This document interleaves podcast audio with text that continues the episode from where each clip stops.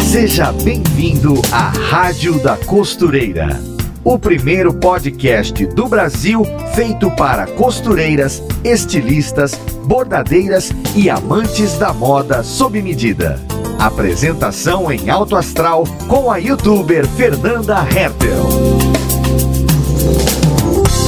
Rádio da Costureira está no ar em mais um episódio excepcional para levar informação e companhia a todas as costureiras desse nosso Brasil em um momento delicado, né, frente ao avanço do novo coronavírus, o Covid-19, que tem nos mantido em casa na chamada quarentena e nesses dias aí reclusas nos surgem algumas dúvidas. O que nós costureiras podemos fazer para virar esse jogo? Que medidas empreendedoras nós podemos tomar para permanecer ali oferecendo nossos serviços, sustentando a nossa casa? O que que nós podemos fazer para nos ocupar e para manter o equilíbrio emocional no momento como esse? Como nós podemos transformar essa situação tão difícil em uma oportunidade de crescimento, de aprendizado e desenvolvimento pessoal, né? Para conversar com a gente sobre isso nesse episódio, nós teremos a presença de uma profissional que lida diretamente com as costureiras em todo o Brasil. Ela é psicóloga, especialista em tecidos e diretora criativa de uma das maiores empresas desse segmento de tecidos e moda sob medida do Brasil. E justamente por ter essa atuação direta nesse setor é que ela vai nos trazer dicas e recomendações sobre como nós, costureiras, podemos nos posicionar num cenário como esse. Então seja muito bem-vinda à nossa rádio, Camila Nishida. Oi, gente! Oi, Fer! Gente, é um prazer estar aqui com vocês. Primeiro podcast que eu gravo nessa rádio da costureira, minha primeira participação. Tô super feliz. E vamos conversar um pouquinho aí sobre esse cenário que é tão tenso, tão preocupante, uhum. mas vamos ver o que, que a gente pode conversar e entrar de acordo aqui, né, Fernanda, para deixar tudo um pouco mais leve. É isso aí. Estamos muito felizes com a sua participação aqui. Já fazia um tempo que a gente esperava, né? A gente marque e remarque, agora foi. E a nossa intenção é levar a, as nossas ideias aí, ideias úteis para as nossas costureiras, um apoio emocional, descontrair um pouco, conversar, uma conversa leve, companhia, né? É isso. Isso mesmo. Que coisa boa. Estamos muito felizes de ter você aqui com a gente. Então vamos começar pelo clássico aqui na Rádio da Costureira. A gente sempre começa perguntando um pouquinho da história, da trajetória da pessoa, como é que a pessoa é, caiu de paraquedas nesse mundo das costuras, do universo da moda. Então conta um pouquinho pra gente, Camila, é, da sua trajetória, como você foi parar na Maximus, que o pessoal tem curiosidade, como é que agora a gente sempre vê lá no Instagram da Maximus, no YouTube seu rostinho, as suas dicas, conta um pouco pra gente. Então vamos lá. Bom, a minha história com a moda, acho que ela começou bem antes de eu vir parar aqui na Maximus, né? Eu sou filha de costureira, minha mãe, Dona Kátia, é uma exímia costureira, sempre fez as nossas roupas lá em casa, minha e das minhas irmãs. E olha só, minha mãe só tem filha mulher, né? Então pouca roupa ela não fez durante todo esse tempo. é... Imagino. Coisa boa. Ai, tomara que eu tenha uma sorte ah, dessa. Sim. Sim, nós somos em 13 irmãs, eu sou a mais velha. Então, toda vez que tinha um casamento, um evento assim mais especial, precisava de uma roupa mais, mais bonita, mais arrumada, a mãe nunca comprou. Ela sempre escolheu, deixou a gente escolher o tecido, escolher o modelo e era, ela que costurava. Ai, saudade. Que legal. Enfim. É, sim, então eu sou filha de costureira. Minha mãe é costureira, minha avó era costureira, é uma história que já vem de família. Mas, quando eu tinha ali os meus 17 anos, estava acabando o ensino médio, eu quis fazer faculdade, né? Escolhi fazer psicologia. Era um curso que eu me identificava bastante, sempre gostei muito desse contato humano, assim, uhum. e resolvi fazer psicologia. Então, com 17 anos, eu saí de casa, eu vim morar em Toledo, que é onde eu moro hoje, já faz é mais de sete anos que eu moro aqui, mas eu saí da casa dos meus pais, né? E vim estudar. Toledo é no Paraná. No Paraná, no interior do Paraná, não é uma cidade muito grande. Entendi. E também não é longe da cidade dos meus pais, é uma hora e meia de distância só. Então, assim, moro fora faz muito tempo, mas sempre foi pertinho, a gente se vê é, sempre de final de semana, né? Então é bem tranquilo. Uhum. Então, eu escolhi fazer psicologia, uma área que eu gostava bastante. quando eu estava ali no penúltimo ano da faculdade. Conheci o Júnior, hoje então senhor meu marido. senhor meu marido. E quando eu conheci ele, a gente logo começou a namorar e tudo mais. Depois de um ano de namoro, mais ou menos, eu tava sempre por dentro de tudo que estava acontecendo. A Maximus Tecidos, ela tinha pouquinho tempo de existência ainda. O site uhum. Maximus Tecidos tinha um ano, né, que existia, tava bem no comecinho. Então, eu meio que vi as coisas crescendo, fui acompanhando, sabe, Fer? Uhum. É, tudo que ele me contava e tudo mais, já conhecia. Na época tinha duas meninas só que trabalhavam na Maximus Tecidos, hoje nós somos em 16 pessoas. Então, é, conheci as meninas daqui também. E daí ele pediu se eu não queria fazer um estágio na Maximus, porque foi veio uma época que eu tinha finalizado um contrato de estágio da faculdade. Bem esperto, estava... né? Bem esperto seu marido. Não, vou trazer, né, pra cá, assim, devagarzinho. É. E é uma empresa de alma feminina, né? Porque é tecido, é moda, é roupa. É, é ele sabia o que ele estava fazendo, né? Exato. E o Botou próprio contato com as clientes, né? As nossas uhum. clientes são mulheres. É claro que tem os homens também, tem os costureiros, mas a maioria são mulheres. Então, sim, é um contato bastante feminino. É, mas durante toda a faculdade eu sempre trabalhei, eu já fui professora de inglês, depois eu fiz o estágio numa unidade de saúde mental, fiquei lá por dois anos. E quando esse estágio uh, acabou, eu precisava trabalhar, precisava continuar trabalhando e ele me ofereceu então começar a trabalhar aqui na loja. Foi um desafio no começo, porque é, é, uma coisa muito diferente, não era a área que eu estudava, eu tinha bastante insegurança, né? Ai, será que vai dar certo? E também é uma questão familiar, né? Porque é você começar. A gente nem tinha, nem era. Nós nem éramos noivos ainda, a gente era só namorados. Então, é, também tinha uma questão assim, meu Deus, mas eu vou lá começar a trabalhar na loja com toda a família. Mas enfim, a gente conversou, tudo se acertou e eu comecei a trabalhar aqui. Era para ser só um estágio e veja só, faz três anos e eu continuo aqui. É, ele sabia, né, o que ele estava fazendo. Ele Inclusive, minha mãe brinca bastante com isso. Ela sempre fala que desde o primeiro dia que o Júnior falou que eu tinha um estágio para fazer aqui na Maximus, ela já sabia de tudo que ia acontecer. O que, que, que estava arquitetado? Ai, sim. Ah, e daí foi isso. Eu, eu terminei a faculdade, eu ainda tinha dois anos de faculdade quando eu comecei a trabalhar uhum. aqui, mas eu me formei e hoje eu falo que assim, as pessoas às vezes imaginam que estudar psicologia é só para você trabalhar numa clínica, para você atender um paciente, mas vai muito além disso, né? Uhum. A gente aprende a lidar com o comportamento humano. Então, aqui na loja eu não sou diretamente uma psicóloga, mas com certeza essa faculdade, esse curso que eu fiz ajudou muito na minha formação profissional e eu vejo bastante isso assim no dia a dia. Então é um pouco de psicóloga, um pouco, um pouco de especialista em tecidos, um pouco de, de, de criação de produto, um pouco de tudo. Entendi. E por isso você está sempre próxima né, das costureiras e com essa sensibilidade, com esse olhar profissional, você também consegue dar pra gente uma, uma resposta sobre esse mercado. Foi por isso que a gente quis é, trazer você aqui, porque a gente sabe que você vai ter o que dizer. Então, entre dicas de como a gente é, pode aproveitar esse momento de quarentena, porque o pessoal está em casa, aí fica aquela, aquele conflito entre ah, um tanto de coisa para fazer e ao mesmo tempo nada para fazer. E o que, que a gente gente faz? Como é que a gente aproveita essa oportunidade? Como você lida com as costureiras todos os dias? É, um, um país inteiro passando pela Maximus sempre. É, acho que a, gente, a, nosso papo, a nossa conversa vai ser muito boa. É, então vamos começar logo assim. Como é que fica o trabalho da costureira, é, Cami, nesse período de isolamento? Porque não dá para receber cliente, mas ao mesmo tempo a gente não pode deixar de ganhar o dinheiro, é o pão de cada dia, sustenta as crianças, aquela renda que complementa, tem conta para pagar, sabe? Às vezes a gente compra um curso, compra uma máquina nova, tem que pagar a prestação, enfim, a roda não pode parar. Como é que você tem visto essa situação aí? O que, que as costureiras têm comentado com vocês? A Maximus ela tem um canal muito é, direto com as costureiras, as seguidoras, seja nas redes sociais, seja pelo contato de quem busca comprar um tecido na loja, né? Vocês fazem ali o atendimento é, pelo WhatsApp, pelo chat. Como é que você está vendo isso? O que, que, que, que as costureiras estão fazendo? Que dica você tem?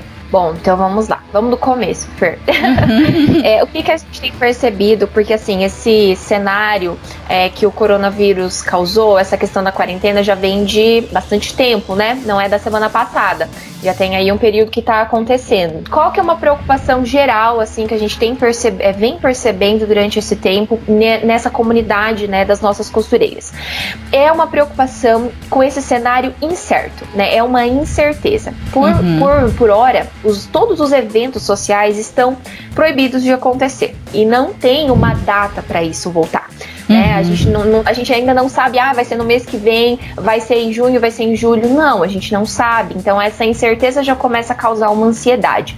Eu sei que não são todas as costureiras que trabalham diretamente com moda festa, casamento, festa, formatura. Mas quando que nós buscamos é, uma roupa nova? É quando a gente tem uma ocasião especial. Uhum. Então, num cenário onde tudo tá meio parado, essa incerteza fica pairando. E essa eu acho que é a maior preocupação, sabe? De forma geral. O que, que você acha disso? Você concorda? Sim, eu acho também bem isso. E só o fato de você não ter essa resposta, você já sofre na véspera. Aí é pior do que o próprio evento. é pior do que a própria falta, é pior do que tudo. Essa expectativa né? Exato. Essa ansiedade. Então, é assim, essa questão uh, da ansiedade, da expectativa, ela tá diretamente ligada em não ter uma resposta. Né? Uhum. Né? Porque pensa comigo, como funciona o nosso comportamento?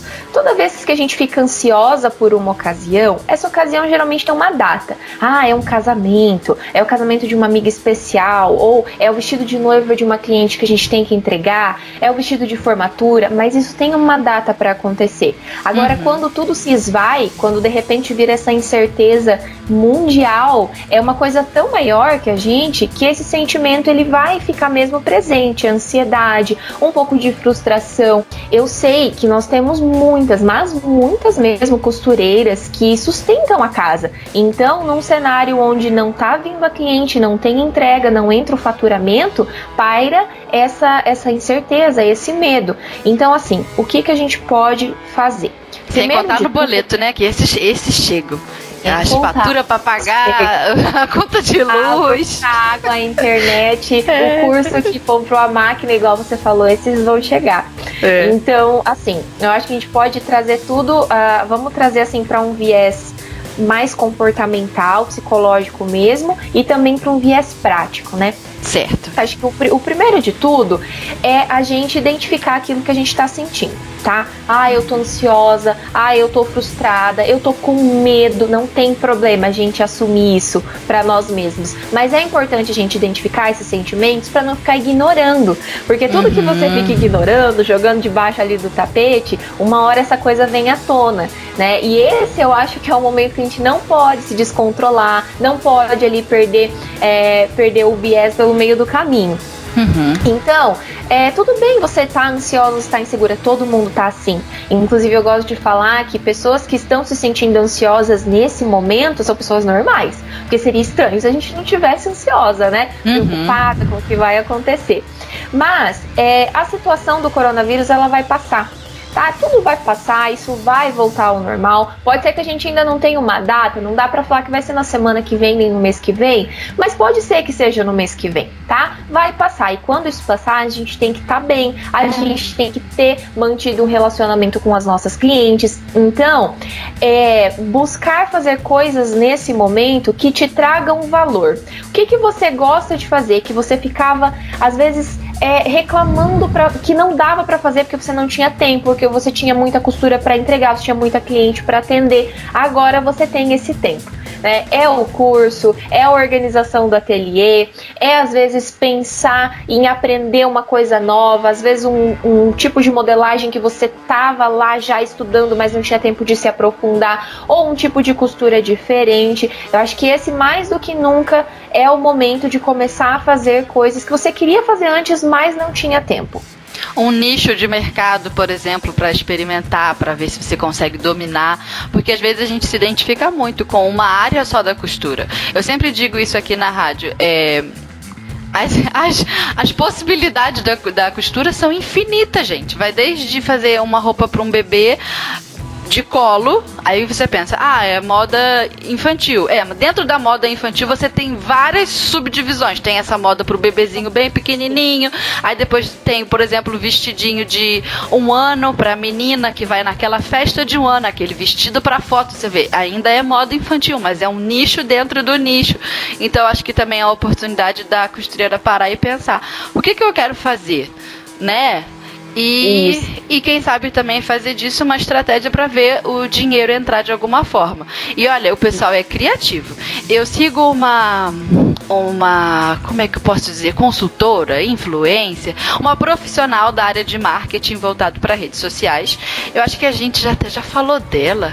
Acho que foi a Ana Tex. Não foi nesse, não foi nessa conversa não. Foi uma vez que a gente estava conversando. Uhum, acho que foi.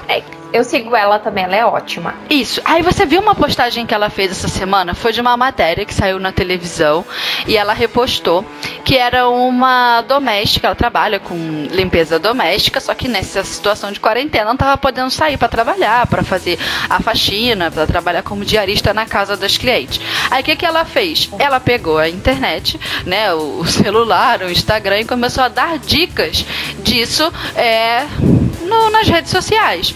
O que acontece? Vai desde dicas que são. Gente, a gente que é dona de casa, a gente sabe como que é importante você saber um macete para você fazer o vidro do teu banheiro. Como é o nome daquilo? Blindex. O, o vidro Isso. do box. Aquilo ali, minha filha, é desgraça para limpar. O que eu já gastei de rios de dinheiro trocando de produtos de limpeza e taca vinagre, água sanitária e treco de limpar vidro e passa com papel higiênico. Ah, meu Deus, é tudo. E joga água, porque a água tem que escorrer. Se gruda a gotinha, ai, não tá limpo. Ah, desgraça. Aí ela Exato. começou. Se seca o pano, fica um monte de pelinho. Ai, é isso. Tá vendo? Tá vendo? Dona de casa, a gente, a gente entende. Que quer, que quer que fique perfeito. Tem que estar tá brilhando. Aí, aí ela começou a dar dicas sobre isso. E o pessoal viu que ela entendia do assunto. Ela contou a história dela, que ela tem repertório, que ela trabalha com aquilo. Resumindo, começou a cobrar com consultoria. Ela falou que ela botou um preço bem baratinho, porque as pessoas estão é, em casa, querem dar a faxina, mas ao mesmo tempo tá, estão nessa situação também de incerteza financeira e ela cobrou R$29,90.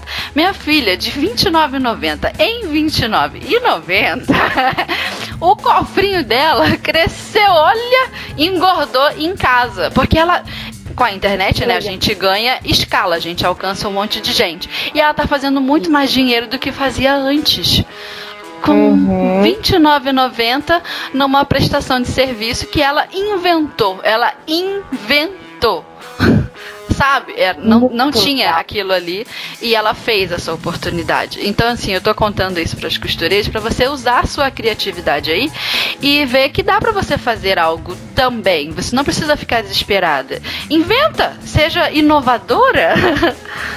Isso mesmo, e use a internet ao seu favor, né? Então, assim, é, as pessoas, elas ainda estão mandando fazer roupas, elas ainda querem uma roupa nova para pode ser que então não é para um evento, mas todo mundo ainda vai precisar disso. Então, usar a internet ao seu favor.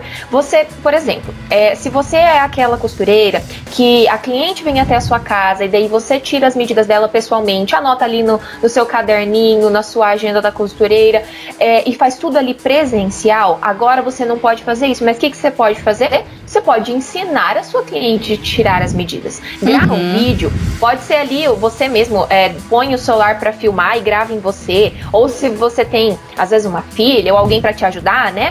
É, pede para a pessoa servir ali de, de manequim e gravar você te ajudar, mas grava um videozinho ensinando como fazer, como tirar as medidas. Ah, tirar a medida do busto, da cintura, do quadril, tudo bem certinho. Manda esse vídeo para sua cliente, fala para ela te passar as medidas.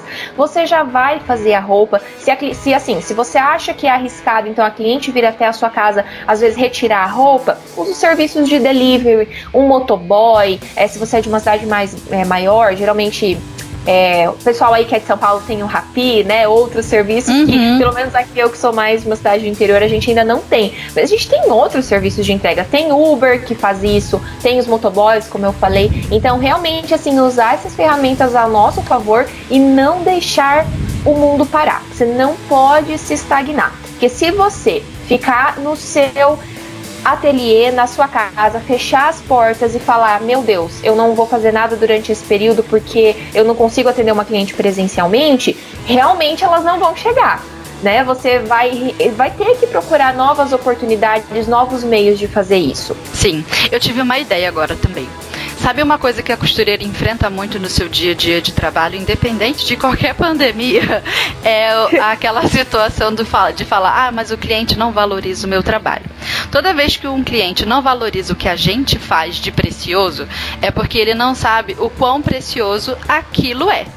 E cabe a nós isso. explicar para ele, mostrar, olha, tá vendo isso aqui? Veja como é interessante, como é técnico o que eu faço. Olha o quanto de bagagem sobre costura e acabamento eu tenho que ter, domínio da máquina para eu conseguir realizar isso. E ele não vai adivinhar se a gente não disser. Então a gente tem que a gente tem que informar o nosso cliente. Cliente bem informado paga melhor. Aí que tá, vamos lá. Como é que funciona isso na prática, no dia a dia? O cliente chega lá no nosso ateliê e fala: ah, eu quero fazer uma reforma, trocar o zíper dessa calça que arrebentou. Aí você fala: tá bom, é 30 reais. Aí ele fala assim: o quê? Só quero pagar dois. Aí você fala: não, não, não, isso aqui dá muito trabalho. É, você fala: não, dá muito trabalho. É 30. Ele falou: não, eu só vou pagar dois. É, é só isso. Compra uma pipoca pra você. Com dois reais. Ai, meu Deus. É bem assim o negócio. É, a gente tá brincando que é pra ficar mais leve o negócio. Mas é triste. Aí o que, que você faz agora nesse período em que você não tá conseguindo atender ninguém? Você pega o caso mais difícil de reforma, de um zíper parado, uma calça que você tem aí no seu ateliê, e troca esse zíper é, na internet, basicamente. Aí você vai filmando e vai mostrando. Olha, primeiro eu venho com meu descosturador, abro todo o cós, eu descosturo todo o cós, eu vou lá em cima, eu tiro não sei o que, eu vou aqui embaixo, eu descosturo o gancho, eu levo a costura até lá, aí eu pego um outro zíper, às vezes o zíper não bate a mesma cor, ou então não bate o mesmo modelo, eu tenho que adaptar uma costura dentro daquilo para poder usar aquele zíper. E aí você mostra como é que você costura o zíper todo de novo e depois você finaliza com o resultado. Olha, tá vendo? Deu este trabalhão. e agora o zíper tá, tá trocado. Aí você coloca isso em destaque lá nos seus stories, que é aquela bolinha, por exemplo, é, se você postar no Instagram, que deixa ali fixado é, o seu destaque, aquilo que você postou, inclusive com uma capa de frente, um tema. Você pode pegar uma imagem colorida e escrever como eu troco o zíper, ou então a dificuldade de trocar um zíper, por que, que eu cobro tanto para trocar um zíper, alguma coisa bem assim, para causar um impacto. Toda vez que o cliente chegar para você no seu ateliê e falar assim, olha, eu não quero pagar esse valor, eu vou pagar, sei lá, dois reais para tu comprar pipoca. Tu fala, que que é isso, meu senhor? Tu já viu aquele meu stories? Ó, vou te mostrar. Saca o celular na hora e mostra uhum. pra ele: olha o trabalho que dá pra eu trocar um zíper. Imagina. Isso. Senta aí na máquina, vê se o senhor consegue fazer. aí, mesmo. E pois assim, é. esse, inclusive, é o momento de, se você, costureira, tem dificuldade de mexer nas redes sociais, aprender a fazer isso. Uhum. Porque, inclusive, né, Feira, a gente sempre conversa com, essa, com a nossa comunidade de costureiras e a gente vê que elas usam muito o Facebook. O Facebook uhum. é difícil de mexer. Eu acho ele cheio de botão e de ferramenta. Oxi. O Instagram, ele é até mais fácil se a gente for analisar. Então uhum. não tenham medo do Instagram. Até porque, assim, você é, precisa se você quer crescer como costureira, quer ter cada vez mais clientes e o seu público é um público que vai ficando mais jovem, é a moça de 20 anos, é a de 25, esse pessoal tá no Instagram. E muitas vezes eles estão mais no Instagram do que no Facebook. Então é importantíssimo uhum. você ter uma presença no Instagram. Para essa, inclusive para essa pessoa te marcar lá na roupa quando você entregar e ela usar, para ela mostrar para as amigas, para seguidoras dela que foi você que fez a roupa dela. Então assim, se você tinha medo do Instagram, aproveita essa quarentena para aprender a mexer nele, que eu tenho certeza que isso vai ajudar muito nos seus negócios. Sim, é isso aí, tá vendo? E aí você vai fazendo isso, mostra o zíper, depois você mostra uma gola, que também dá trabalho, né? Mexer em gola, ajustar gola, enfim, colarinho, punho. Ai, uma mancha, ou então um cliente pediu para eu fazer um ajuste nessa peça, o trabalho que deu, tirar da lateral, a cliente, a cliente emagreceu, enfim. O que você tiver parado aí no teu ateliê, você começa a fazer esses trabalhos e colocar no teu Instagram, enfim, na, na rede social, é, mostrando o trabalho que dá fazer esse treco.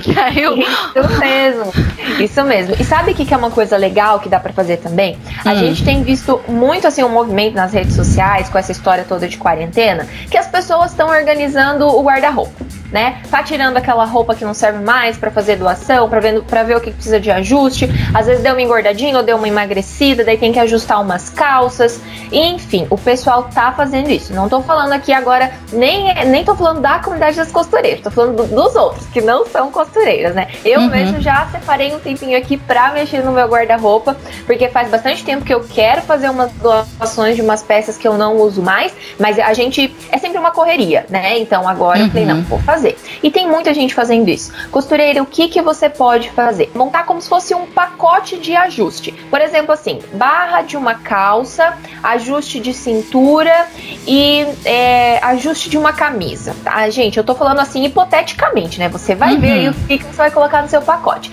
Daí, X reais. Por exemplo, 100 reais para fazer três coisas diferentes ou cinco coisas diferentes que seja. E divulga isso, divulga no seu WhatsApp, manda para os seus contatos no WhatsApp, divulga no seu Facebook, no seu Instagram. Por quê? Porque tem tanta gente fazendo esse tipo de limpeza no armário, no guarda-roupa agora, que as pessoas vão procurar. Inclusive, às vezes, uma calça. Exato, esse combo. E daí, assim, se você não estiver oferecendo, ninguém vai saber que você faz esse, esse, esse trabalho. E quando você oferece esse combo já com um valor fechado, as chances da cliente não questionar o valor e não querer pagar os dois reais para você comprar pipoca são mais altas, porque ela já vai ver que já tem um valor fixo. Então, pega o seu celular, se, se arruma, faz, faz, passa um batom, fica bem bonita ali na frente, senta na frente do celular, dá um gravar e e grava um videozinho falando assim: Ó, oh, você aí que tá me assistindo, que tá arrumando o seu guarda-roupa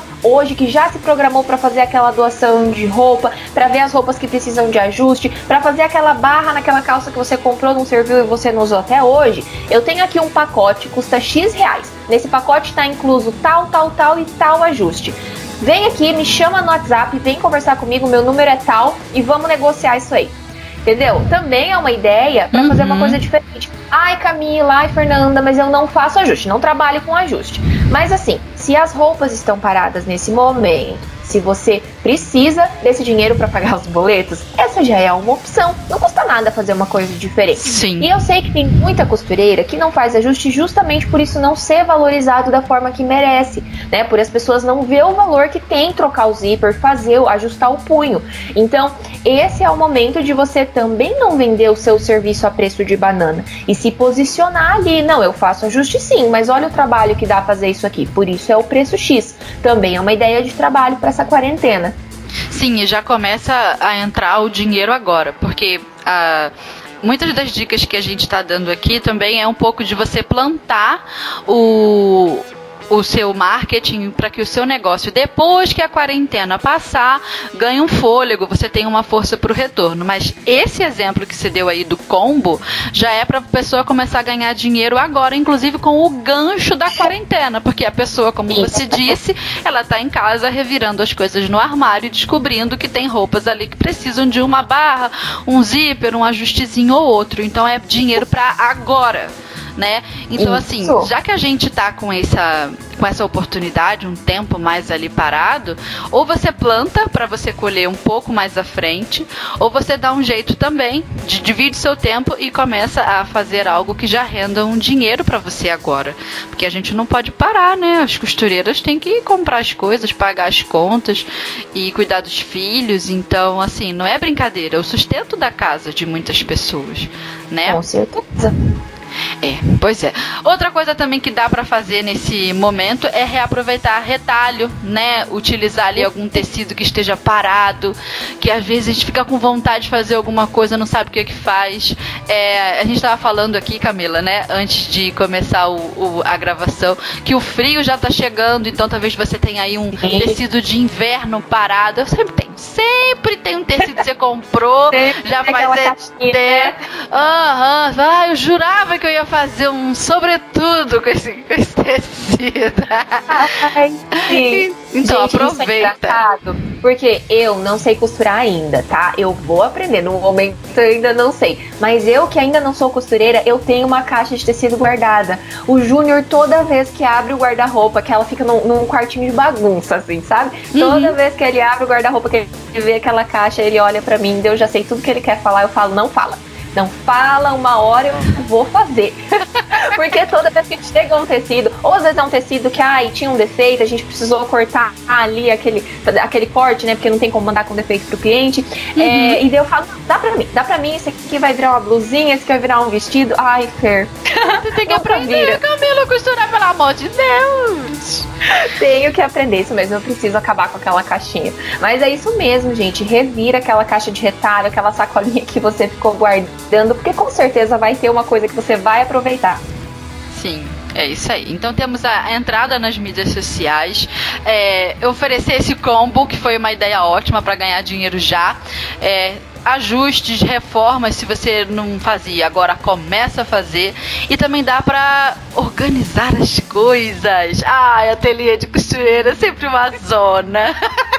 Parece que passou um furacão.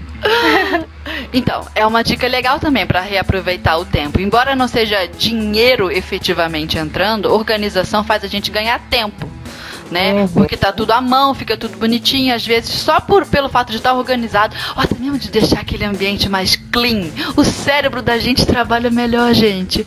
Eu não consigo entender a pessoa que consegue manter um ateliê bagunçado por muito tempo. Bagunças esporádicas, ok, porque tem vezes que a gente tem tanta pressa que o jeito é espalhar as coisas e vai trabalhando daquele jeito. Mas assim que acaba esse projeto, que sei lá, às vezes, às vezes a gente tem pressa de entregar um vestido de noivo, um vestido de festa, alguma coisa assim, Gente, vamos arrumar essa bagunça depois que a coisa já passou. e eu acho que é o momento, né, de arrumar. Você tem algumas dicas, é, Camila, de organização?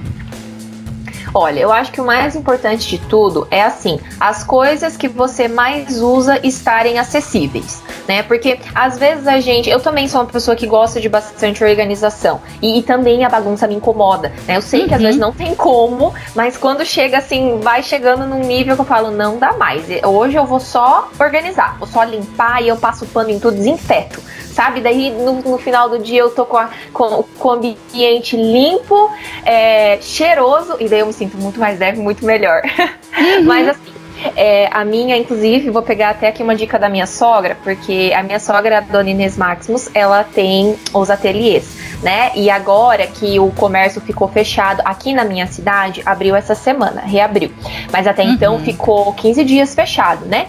E os funcionários não vieram trabalhar e tudo mais. Então, assim, junto a família para ajudar na organização das salas de costura, do ateliê, das coisas dela. E assim, ela fez uma limpeza de moldes, que às vezes eram moldes que ela já não usava mais porque ela tinha feito um outro molde em cima daquele que era melhor, mas estava hum. ali guardado ainda. E uma coisa que ela vinha falando bastante. É que assim, às vezes a sala, é, quando ela é muito pequena, já fica ali tudo muito próximo. Às vezes você tem um espaço maior, fica a linha de um lado, a agulha de outro, o outro uhum. material de outro. E, e, fica aquela coisa assim que não, não tem uma boa logística, né? Você senta na máquina de costura, mas você tem que estar o tempo todo indo atrás de uma coisa. Então, assim, deixar as coisas acessíveis de onde você está sentada para trabalhar, eu acho que é o primeiro passo. E daí o segundo passo é assim: eu penso que todo mundo quer estar num ambiente bonito, né, Fer? Não importa se é uma sala grande ou se é uma uhum. sala pequenininha. Então, buscar dicas de organização de ateliê é, é, é também é uma dica legal.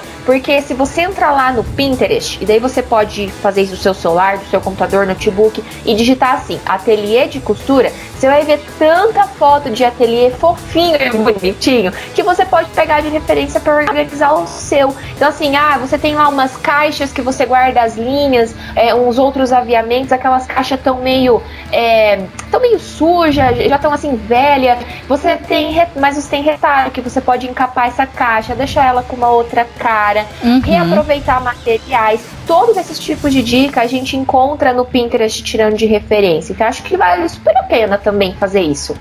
Sim, potinhos, caixinhas. Eu acho que dá também para pegar etiquetas, algumas adesivas, ou então, se você não tiver, um, um pedacinho de papel que você recorte como se fosse uma moldurinha e escreve ali linhas, bobinas e bota tudo separadinho, Isso. né? Porque esse visual com o nome de cada coisa etiquetado também é, dá pra gente um senso de onde as coisas estão. Eu acho que uma dica legal também é mudar as máquinas de lugar. A costureira ela vai construindo o ateliê dela aos poucos. Então, primeiro ela começa com uma máquina reta, aí depois um pouquinho mais ela compra uma overlock, depois uma galoneira e vai encaixando as máquinas sem pensar naquela disposição. Mas no dia a dia, quando a gente costura, é, geralmente a gente segue uma, uma lógica, uma ordem na hora de usar as máquinas. Você começa na overlock, é. aí depois você vai fazer um acabamento na reta, e agora por último você passa na galoneira. Então, bota à disposição das suas máquinas com a mesma ordem que você costuma utilizar. E também, por exemplo, assim, ó, os fios, fios de overlock eles faz mais sentido que ele fique perto da overlock e da galoneira. Na máquina reta, a gente não usa os fios, a gente usa as linhas é, de 100% poliéster, linha de costura mesmo. São é, hum. produtos diferentes, fios diferentes. É, então você separa, bota distante um do outro, bota perto só da máquina que você usa. E assim vai. Olha, bobina de costureira, gaveta de bobina, minha Nossa Senhora, é tudo bagunçado. Fica, parece uns, uns fios de cabelo que, que a pessoa embolou tudo assim, tudo colorido. Então arruma tua rebobina agora. Lá no, no Pinterest também tem é, dicas de organização para esses para essas miudezas, sabe? Que a gente não sabe onde é que a gente enfia, em que categoria que eu coloco essa, essa coisa. Alfinetes e riscadores de modelagem. Ah, falando em modelagem, você citou aí os moldes. Minha filha é um negócio complicado demais arrumar molde, porque a gente não pode dobrar, parece que aquilo é um origami na hora que a gente vai usar. não pode deixar exposto porque pega poeira. E onde é que enfia o molde? Aí cada costureira encontra o seu jeito, né? Aquilo que combina mais com ela. Algumas penduram é. em cabides, sabe aqueles cabides de segurar a saia? Sabe que tem Sim, uns grampinhos? Então, uhum. tem costureira que prende ali, tem costureira que faz um furinho, ou então coloca um ilhóis mesmo. As mais caprichosas botam um ilhóis com um balancinho, fica perfeito. E aí pendura. É é, na parede, outras fazem um monte de dobradura e coloca dentro da pasta. Eu faço isso, eu coloco dentro de um ziplock, um saquinho daquele, sim, boto sim. o molde ali. Na frente, eu sempre coloco é, uma folha de ofício que abertinha, mais ou menos descrevendo qual é a minha, o meu produto que está ali, como se fosse uma ficha técnica. Que roupa que vai sair daquele molde e e boto esses ziplocs dentro de várias pastas. Aí nas pastas eu tenho as etiquetas. Se é calça, se é vestido, se é moda festa, se é biquíni, um monte de coisa. Então fica tudo organizadinho. Esse foi o jeito que eu encontrei. Mas, por exemplo, já tô batendo em outra situação. Não tenho mais onde enfiar pasta. Eu já não sei como é que eu vou fazer. Aí com o tempo você vai experimentando qual é o formato de organização que você quer pro seu molde e vai trocando. Então, assim, dá para pensar em tudo isso no momento momento como esse. É, dá para aprender a bordar, agora vou puxar a sardinha pro meu lado, né? um monte de costureira querendo aprender a bordar. Agora é o seu momento é, de aprender a bordar. Então você pode fazer customização para começar. Isso já agrega tanto valor para a peça que você estiver fazendo. Então você vai receber uma, um pedido de uma cliente pelo WhatsApp, igual a Camila falou, o combo do ajuste. Você fala, sabia que eu também tenho a opção de customização? De pegar uma peça sua muito querida que você tem, mas já está meio surradinho, ou então tem uma manchinha, nossa, manchou bem aqui em cima, perto do decote, essa blusa novinha, como é que eu faço? Vou ter que jogar fora? Não, bota um bordado em cima que possa cobrir. Então, assim, várias coisas para você fazer. Isso mesmo, gente, são muitas opções, né? E num momento assim como esse, que a gente fica dividido entre um pouco de tensão, daí depois um pouco é, de medo de às vezes pegar a doença, ou o vírus no caso, né? Ou de algum familiar pegar o vírus, todo, todo esse medo, a gente precisa é, se entreter com coisas que nos façam bem, né? Uhum. E daí buscar essas coisas, essa questão da organização, que fazia tempo que você queria fazer, mas não tinha tempo. É, ter outros meios, como a gente falou já antes, eu sei que a realidade de muitas costureiras é que precisa de um serviço nesse momento, não tem como ficar sem, né? Então buscar essas outras questões de inovar, usar as redes sociais a seu favor. E uma outra dica que eu também tenho, assim, para passar por esse momento de uma forma mais leve, é, é não precisa consumir muita informação, sabe? É hum. claro que, né? A gente não pode ser ignorante a ponto de não saber o que está acontecendo no mundo, no país e tudo mais. Mas é, quando surge um assunto como o coronavírus, né, algo que é mundial, a gente não precisa nem buscar informação, ela chega até a gente, né, por todos os meios, seja pelo uhum. Facebook, pelo Instagram, por um grupo de WhatsApp, ela chega. Então, assim, não fica buscando isso, porque senão você entra num limbo. Você quer o tempo todo ver é, quantos casos, quantos confirmados. Ai meu Deus, tem alguma morte na minha cidade. E, e você entra assim naquela coisa que vira meio que uma compulsão. E daí isso não te traz uma saúde mental, sabe? Uma uhum. coisa saudável. Que vai aumentar cada vez mais a sua ansiedade. Então, é buscar organizar o ateliê, criar um método novo de serviço, aprender alguma coisa. Ai, Camila, mas olha, nesse momento eu não posso investir num curso, né? Eu não tenho condições porque eu não tô tendo cliente, mas tem muita coisa gratuita, gente, no YouTube, na internet. Uhum. Digita ah, uma coisa que você quer aprender, eu tenho certeza que pelo menos para durante esse momento, para você se introduzir no assunto, você vai descascar um monte de conteúdo gratuito sobre qualquer assunto que você quiser. Inclusive, né, Fer, até fazendo aqui o merchan, a gente tem é, no blog da Máximos Tecidos, muita coisa para ensinar. No canal da Máximos Tecidos, uhum. todas as nossas parceiras, a Fernanda, é, o blog da Marlene Mukai, enfim, todas as pessoas que têm esse, essa relação tão legal com a gente, tem tanto conteúdo disponível. Então, a Rádio da Costureira tem episódios antigos. Isso mesmo, já são 50 e Quanto, Sim, eu, não faço ideia. Eu só vou gravando. Então, a hora que você sentar para organizar aquelas caixinhas no seu ateliê, coloca a rádio da costureira para tocar no seu celular, vai ouvindo, vai consumindo conteúdo, porque isso vai ocupar a sua cabeça. No final do dia, você vai sentir que você foi produtiva. E o outro, o oposto também é verdadeiro. Se é aquele dia que você está se sentindo mal, que a ansiedade é mais alta que tudo, se permita dar um entretenimento. Né? Você não precisa ser 100% produtiva todos os dias. Você pode sim parar para assistir um filme, né? Se você tem filhos, que agora os filhos não estão tendo aula mais, né, mais presencial, né? Às vezes parar para fazer alguma coisa com os filhos, se permitir fazer isso que às vezes em outros momentos, quando tá tudo normalizado, você não pode se permitir fazer, porque o trabalho não deixa. Então acho que tem que haver sempre um equilíbrio. Quando você vai muito pro 880, você é intensa demais, ou faz uma coisa ou não faz, você uhum. pode acabar se sentindo mal no final do dia. E isso vai te trazer problemas no futuro. Às vezes você vai ficar com um pouco de insônia, você vai se sentir muito ansiosa, não vai conseguir se, se concentrar numa coisa que você quer fazer. Então, manter esse equilíbrio também é muito importante nesse momento os momentos de pausa, né, eles também contribuem para a produtividade, porque é na pausa que a gente consegue relaxar o suficiente para entender também qual é o rumo da, da nossa vida. Porque se a gente só faz, só faz, só faz, só faz, tem uma hora que você não percebe mais o que, que você está fazendo, nem o porquê.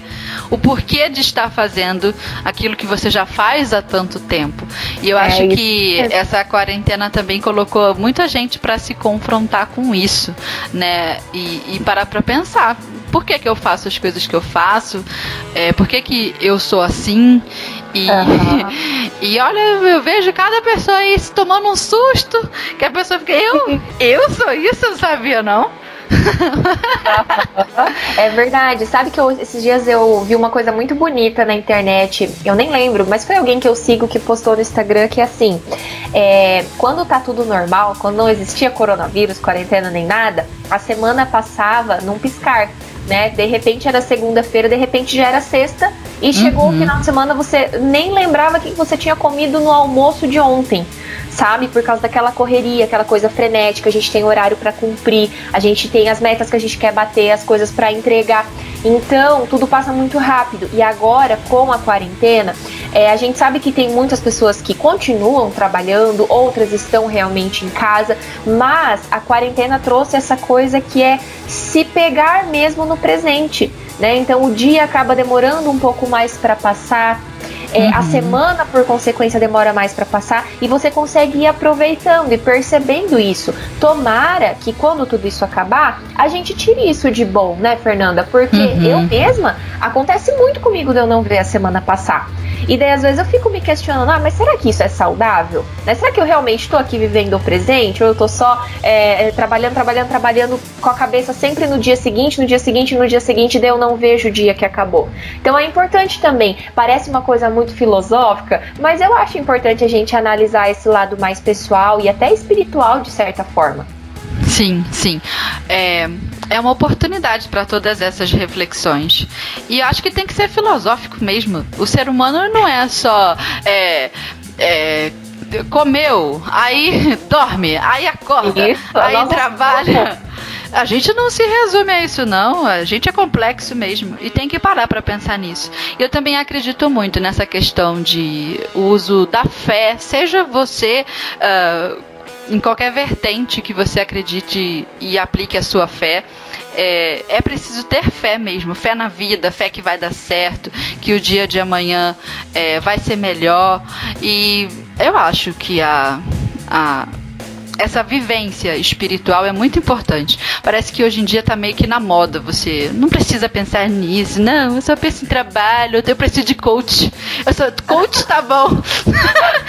Mas é, eu acho que o, o processo de fé, oração, crenças, é, essa busca mesmo espiritual, independente do que você acredite, ela contribui muito para o ser humano. Acho que o ser humano que é, exclui essa parte, essa, essa faceta espiritual da própria vida por opção, porque ah, eu não quero pensar nisso. Eu sou profissional, eu sou só da família. A pessoa ela vivencia essas áreas, né? A área da saúde muito importante, a área do trabalho, né? O seu, a, o seu ofício, o que você faz na sua vida profissional, a vida familiar, o matrimônio são coisas que o ser humano sempre mantém ali ativo e trabalhando e fazendo. Aí o espiritual, dos tempos pra cá, parece que, ah, não, isso não é tão importante. Espiritual, que coisa boba isso daí. Ficar acreditando que você não sabe. Mas ah. o exercício da fé contribui muito, eu acho que para o amadurecimento, para o fortalecimento. Eu não sei explicar muito essas questões, não sou muito boa nisso, em falar dessas coisas, mas eu acredito sim que é, que é importante. Eu, e... eu acho importantíssimo. Eu carrego Sim. muito isso comigo, assim, também, porque eu também, inclusive, eu acho, Fer, que ninguém sabe explicar o certo, porque não é uma coisa. Ah, que ótimo! Ah, né?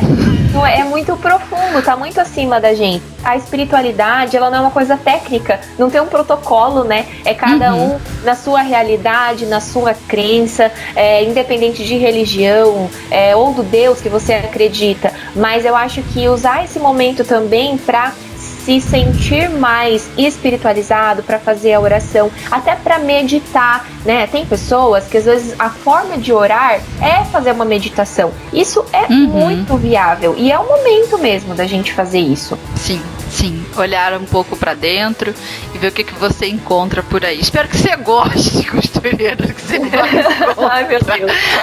Ai, meu Deus. Se não, se não gostar, conserta. Isso mesmo, se não gostar também é o momento de consertar. É, que a gente tá aqui falando da filosofia, mas tem um lado, né, que também é difícil. Ah, meu Deus, o ser humano é complexo. Tem que ser tratado. Todo é. mundo, todos nós, tá todo mundo no mesmo barco. Então, Cami, antes da gente ir para as próximas dicas, vamos ao alerta tendência de hoje com a Ana. Oi, gente, eu sou Ana Paula Musselin, jornalista de moda da Maximus Tecidos, e estou aqui para te contar sobre as tendências de tecidos e modelagens que estão fazendo maior sucesso. O corte sereia é tendência entre os vestidos de festa e de noiva. O modelo é caracterizado por um tecido que fica bem justo ao corpo. O nome sereia vem do detalhe na parte final do vestido, que se abre formando uma cauda. Para quem está acostumada com vestidos volumosos de princesa, até pode achar, em um primeiro momento, que o vestido sereia seria mais simples, mas não é. O seu diferencial de realçar a silhueta e marcar a cintura traz uma elegância única e valoriza o charme feminino, conferindo um toque de sensualidade na medida certa. No site da Maximus Tecidos existem vários tecidos lindos, perfeitos para o corte sereia. Você pode pedir ajuda para as nossas consultoras de moda e elas vão te indicar os tecidos ideais para o modelo que você deseja confeccionar. Fica a dica. Beijo! Você falou também de a gente aprender coisas na internet que estão gratuitas, né? Ali, eu quero dar algumas dicas que eu conheço para costureiras. É, fora o que a gente consegue encontrar é, na Rádio da Costureira, no, é, no Clube da Costureira também, como você citou, e os, os básicos: YouTube, Google, Instagram, Facebook é o caminho que as costureiras já conhecem. É, mas eu quero dar umas dicas especiais. Tem um site que tem é, um monte de arquivos de livros, inclusive, inclusive livros livros raros é, sobre costura, é, métodos antigos de modelagem, como o da Singer, é, métodos europeus, tem um monte de coisa. Tem é, livros em vários idiomas, todos eles é, guardados, arquivados lá para você consultar gratuitamente o PDF. Então você consegue ver, assim, umas coisas maravilhosas. Tem livro de museu, tem um museu em, em Nova York. Ah, eu não vou lembrar o nome do museu, não. É, mas ele tem uma coletânea de livros de moda que depois eles é, disponibilizaram o arquivo pra gente consultar gratuitamente. Então você encontra ali é, toda uma história da moda, um monte de foto tirada bem de pertinho, sabe? De alguns itens que a gente vê, por exemplo, é, vestidos é, da década de 20, de 30, que a gente pode olhar bem de pertinho para entender o acabamento, para entender a costura que foi feita à mão, o bordado de pedrarias, tudo bem de pertinho. E o nome desse site, que vocês devem estar curiosos, que eu ainda não falei, é, é Isu, Ishu, não sei como é que se pronuncia exatamente, mas se você joga aí no Google, é I-S-S-U. Aí você já vai encontrar, é só você fazer o seu login. Geralmente você consegue logar com a própria conta do Facebook. E ali você começa a buscar. Você bota costura. Você bota costura em vários idiomas. Ah, deixa eu ensinar isso para as costureiras. Você faz assim, ó. Você vai lá no Google, você bota Google Tradutor, que vai aparecer para você um tradutorzinho automático. Qualquer palavra que você bota ali na língua portuguesa, do lado vai, ela vai aparecer com o idioma que você escolher. Por exemplo, costura. Aí você bota lá, escreve costura em português e seleciona para aparecer. Costura em inglês, costura em francês, costura em espanhol. Aí você pega essa palavrinha que você está vendo ali no idioma e joga lá dentro desse site Ishu, Isu, sei lá. E ali vai aparecer um monte de conteúdo de costura e, e, arquivos, livros importantes em todos esses idiomas. Vou dar uma dica de idioma para você. Procura isso em russo. As costureiras são, russas, elas são maravilhosas. Eu tenho vontade de morar na Rússia só para entender o que elas tanto fazem com aqueles acabamentos. Inclusive, essa é uma dica para você procurar tutoriais russos de costura no YouTube, no Facebook, é, no Instagram. Você pega lá a palavra é, em russo, que é, meu filho, eu não sei nem que, como é que aquilo é como é que se pronuncia aquele trem. Tem um monte de letra que eu não conheço, mas você bota lá, é, acabamento de costura, é, ou então como costurar um blazer. Bota isso no idioma português, traduz para o russo, copia aquele, aquela sopa de letrinha que tem lá e joga no YouTube. Vai aparecer um monte de vídeo das russas falando, você não vai entender nada do que ela tá falando. Tudo bem, não tem problema problema. Mas ela tá mostrando no vídeo. E, e, aí você vai aprendendo. Se você tiver um pouquinho de empenho, você consegue achar um botãozinho lá no YouTube mesmo embaixo, onde você troca a legenda. E ali você consegue legendar. É, o vídeo das russas. Aí aparece uma legenda automática que às vezes tem umas palavras assim um pouco desconexas. A, a tradução não é perfeita, mas você consegue entender porque vai estar tá aparecendo a letrinha embaixo é, em português. Se você tiver dificuldade disso, aí você chama um neto seu, um sobrinho, qualquer criança hoje em dia mexe nos internet tudo, e ele vai conseguir botar para você a tradução perfeitinha do, do vídeo das russas é, no português. Então você vai conseguir ver as russas trabalhando e você vai conseguir ler a tradução ali um pouco adaptada é, para o português. Minha filha, o que você vai aprender? Às vezes eu mostro um, um tutorial lá no, no meu canal, né? E a pessoa fala assim, mas Fernanda, onde é que você aprendeu isso? Eu fico, hum, hum, tu não sabe. Procura em russo que tu vai encontrar umas coisas. Tem que ficar procurando, é um garimpo mesmo, sabe? Nem todo vídeo é perfeito, nem todo vídeo você vai aprender uma novidade. Mas já que você tá com tempo, é assim que você descobre as coisas boas. Entende? Então eu recomendo para você esse site aí, o Isu, e essa busca traduzida. No dia que a costureira perceber o mundo que ela tem à disposição dela, só procurando coisas sobre costura em outros idiomas, nossa, ela não para mais. Então, essa é a minha dica para você, ouvinte costureira. A gente estava falando também de entretenimento, de, né, de assistir um filme. Então, agora é o momento da costureira usar a bendita da Netflix. Porque às vezes a gente paga o serviço e quem assiste são as crianças, né? É Peppa Pig o dia inteiro. Então, agora a costureira fala, aguenta aí, agora é minha vez. E a gente tem, né, Caminho, algumas dicas, algumas indicações é, de séries e entretenimento dentro da Netflix. Passa aí algumas das suas dicas. Então vamos lá. É, tem uma aqui que eu tava pensando, inclusive, Fer, que dica riquíssima essa que você deu. Até anotei aqui o site que eu quero dar uma olhada também. Pois é, é vai aprender aqui... um monte de coisa. Então, muito legal. Gente, tem um documentário no Netflix que eu gosto muito, que ele se chama é, The True Cost. Em português é o verdadeiro custo. Hum. Que não sei se você já assistiu, Fer, mas ele hum, fala hum. sobre o mundo da moda, assim, de forma geral. Ele tem na Netflix. E ele tem também disponível, para quem não tem Netflix, ele tem na internet de graça. Se, é só você editar, anota aí como você vai editar. Entra lá no Google e digita assim: o verdadeiro custo. Daí logo já vai aparecer lá o verdadeiro custo parte 1, o verdadeiro custo parte 2. Porque como é um documentário longo, né, ele tá em duas partes. Não é no uhum. YouTube. Digita isso no Google, porque daí logo vai aparecer lá nos vídeos e você vai conseguir assistir. Se você não tem Netflix, né?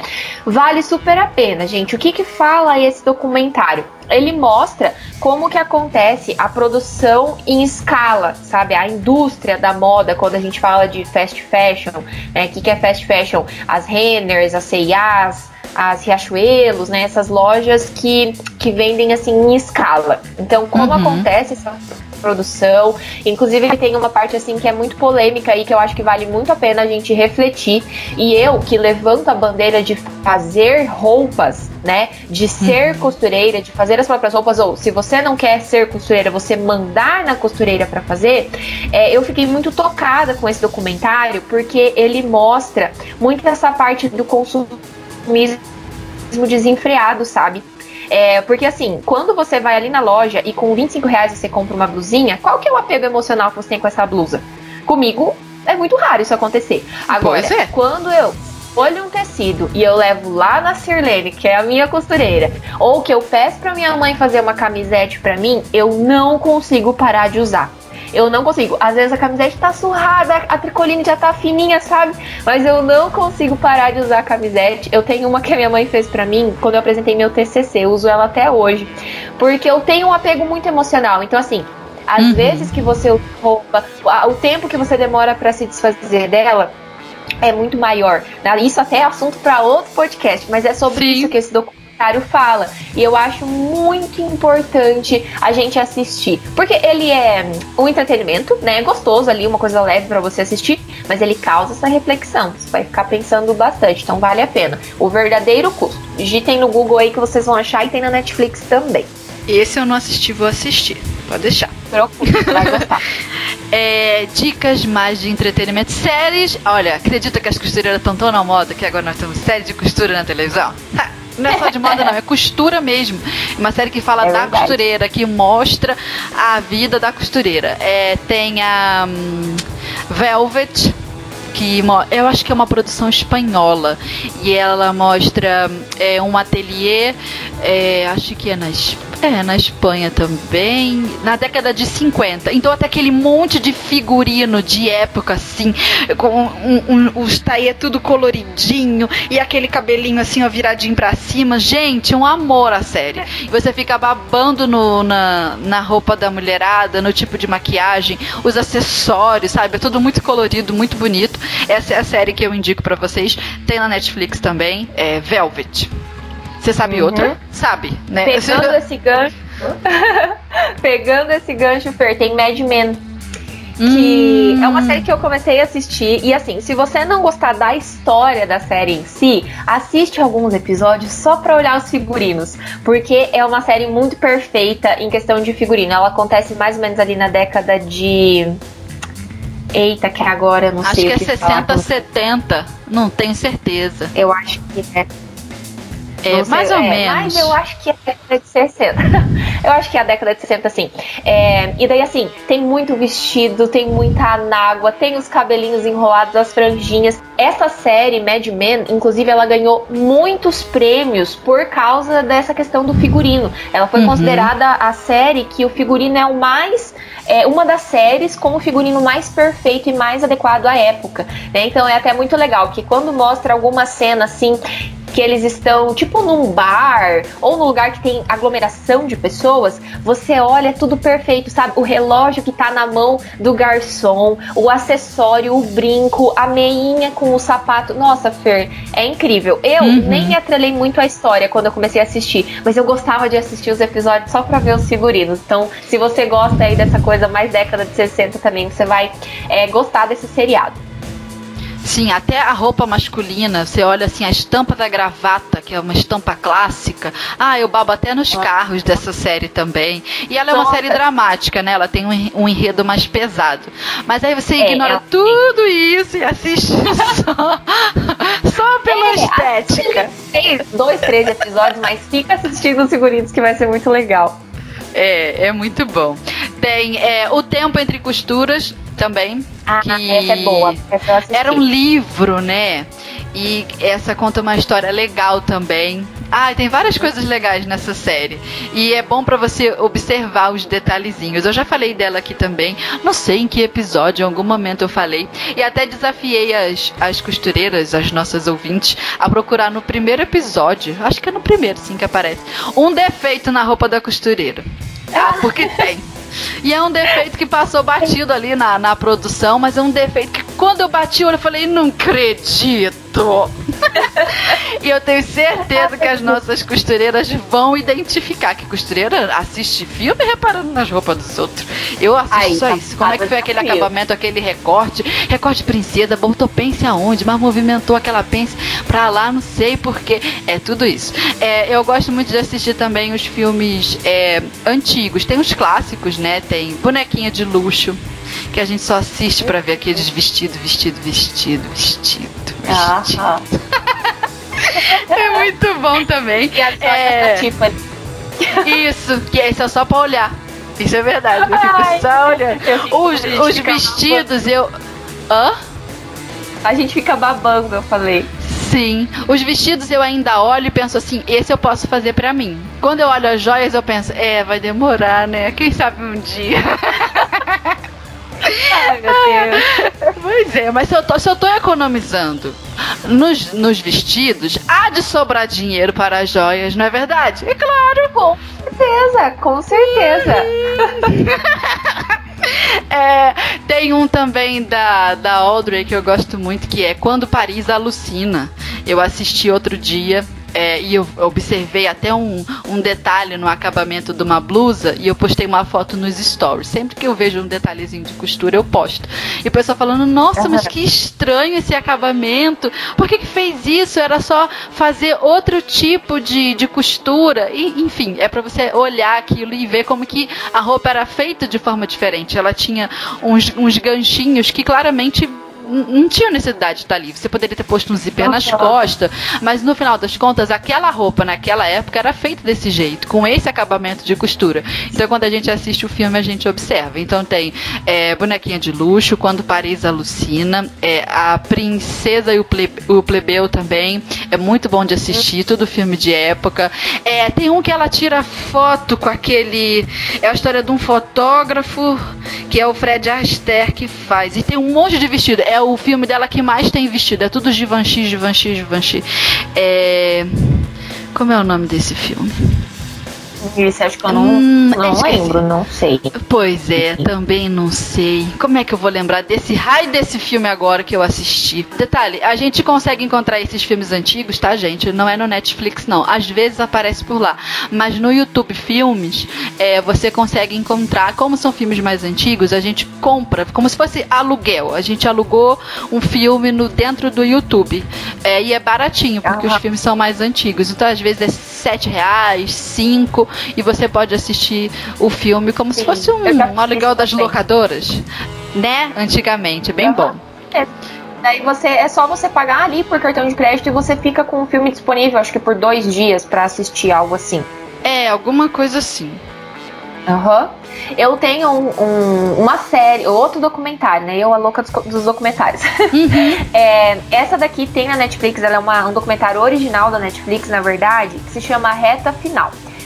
Daí, dentro desse documentário, o primeiro hum. episódio é sobre o desfile da Chanel, o desfile de alta costura. É muito legal. Eu assisti recentemente, eu adorei é, de quando Carl Lagerfeld estava vivo, né? Que se eu não me engano, ele morreu em 2018, mas uhum. ainda foi gravado com ele esse documentário. E daí, assim, além da gente ficar babando lá nas roupas, nos vestidos de alta costura, ele mostra o como funciona um desfile da alta costura.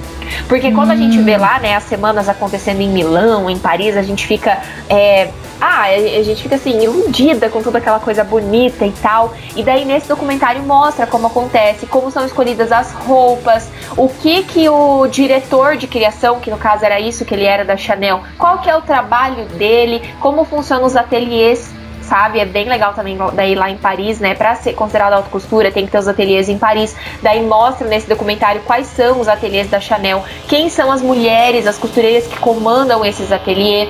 É muito legal, Fer. Se você não assistiu também, acho que você vai gostar. Como é que é o nome? Eu tô com um papelzinho e uma caneta aqui para anotar. você tem que procurar na Netflix Reta Final.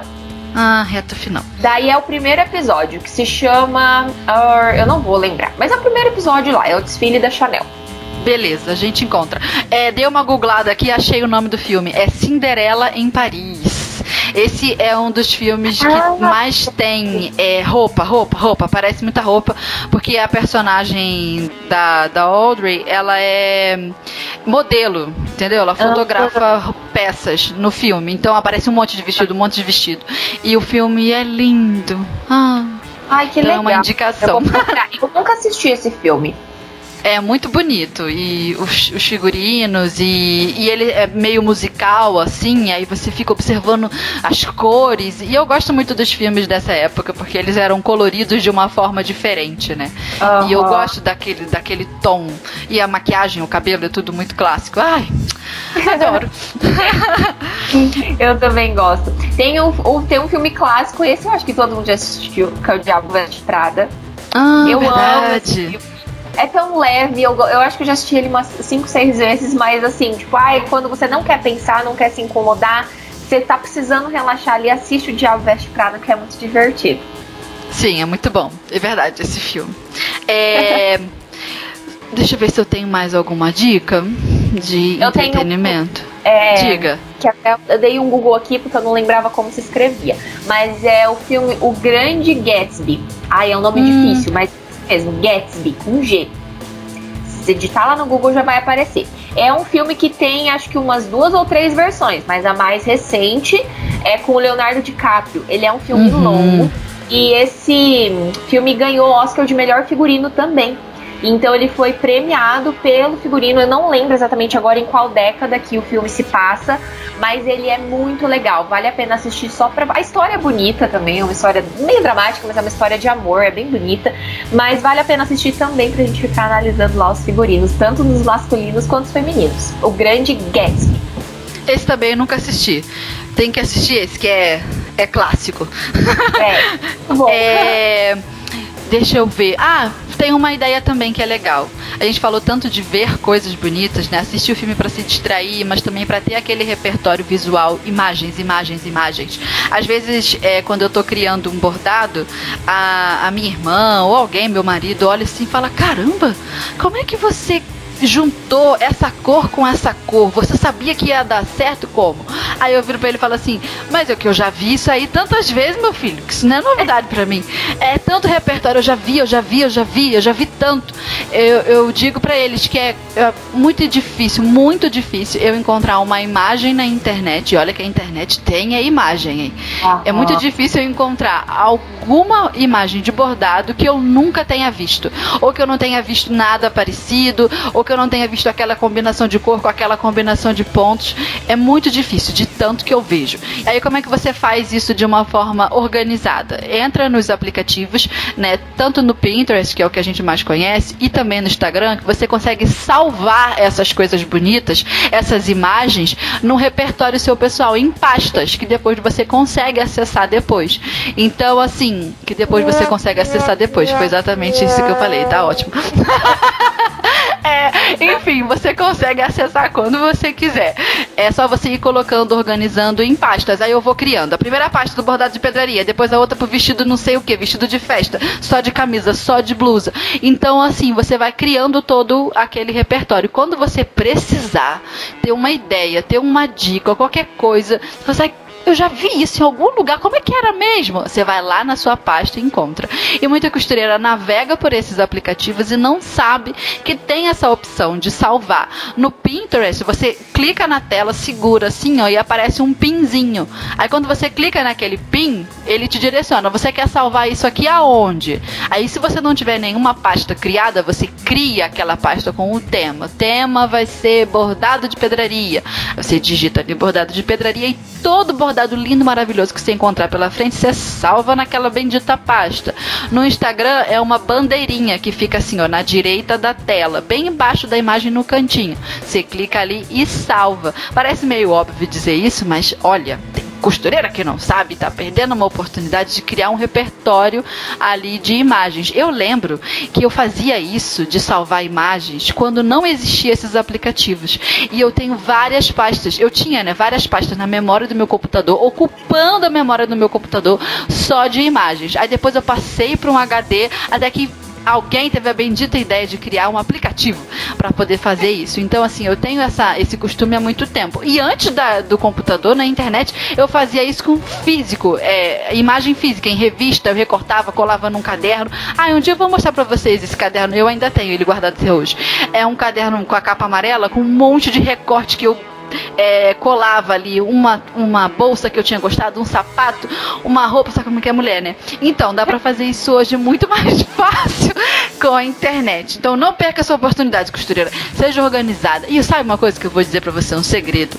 Cada roupa dessa que você vai salvando, você tem a doce ilusão de que ela é sua. de alguma forma, você sente que você fez já aquela roupa. Ah, eu tenho essa roupa pra mim, mas você não tem. Isso é um Ai, lado bom, Deus. mas é um lado ruim, entendeu? E aí um dia você vai ter que realizar todos esses sonhos de bordar tudo isso que você salvou, de costurar tudo isso que você salvou, mas é engraçado o cérebro da gente. Ai, é verdade, Ai. mas eu faço bastante isso também. Quando é, a gente grava os vídeos, né? A gente, hoje já não sou mais eu que edito os vídeos, é o Matheus, que é o nosso editor aqui. Mas quem escolhe as fotos que ele vai pôr no vídeo sou eu. E eu faço tudo pelo Pinterest também. Então, que nem hum. o último vídeo foi de alfaiataria. quando falava de blazer, de calça de corte reto, bolso faca, não sei o que, eu que fui selecionando todas as fotos. E assim, eu, eu sempre fico meio perdida entre selecionar e salvar pra mim, sabe? No final das contas, tem um monte de roupa salva, eu não sei mais o que, que eu faço com aquilo tudo, tem que dar uma limpada lá no Pinterest. Mas é bem isso que você falou, quanto mais a gente vê, mais a gente vai se inspirando. E isso se torna uma coisa natural, né? Não é algo que você tá fazendo ali consciente naquele momento. Não, vou salvar essa foto porque eu, isso vai ser minha referência. É uma coisa que vai ficar natural. E quando você tiver que fazer uma roupa que seja semelhante a essa, as coisas, as referências vêm na sua cabeça aos poucos e isso ajuda, inclusive, no processo de criação. Sim, as pessoas acreditam que criatividade é você inventar uma coisa assim do zero, do nada, que não existia. Plim! Nasceu na sua cabeça uma coisa que não existia antes. Mas na verdade, criatividade não funciona assim. E alguns estudiosos defendem que criatividade não deveria se chamar criatividade, deveria se chamar combinatividade. Porque quando a gente cria algo novo, o que a gente fez foi combinar outros elementos que a gente já tinha no nosso repertório, na nossa memória, a gente já tinha visto antes, só que combinar aquilo de um jeito diferente. Isso é criar, isso é inovar. Tem um, é, um rapaz que ensina sobre criatividade na internet, que é o Murilo Gun, e ele fala uma coisa uhum. que eu acho muito interessante. Ele fala assim: olha, o ser humano não inventou a roda. Pensa bem, uhum. o homem das cavernas, homem pré-histórico, ele estava lá parado na dele, na vida dele. Lá naquela época, existia coco? Coco, coco do coqueiro, aquele que fica lá em cima, da água de coco. Existia, existia. Então, aí quando o coco cai no chão, aquilo não rola? Rola. E quando o coco rola, o que, que é aquilo? Aquilo é roda. O ser humano, ele não inventou a roda, ele viu o coco rolando. E ele falou: Olha, e se eu fizer isso de um jeito que dê para, por exemplo, carregar as coisas, transportar as coisas de um lado para o outro, que facilite a minha mobilidade. Pronto, a roda estava inventada, mas o coco, o coco veio antes. Entendeu? Então, criatividade é isso. Você não tira as coisas do nada. Você combina é, elementos que já estavam no seu repertório para você fazer algo novo. Então, o que significa que, se você quiser ser uma pessoa criativa, tenha um amplo repertório. Vai olhando coisa, vai vendo coisas.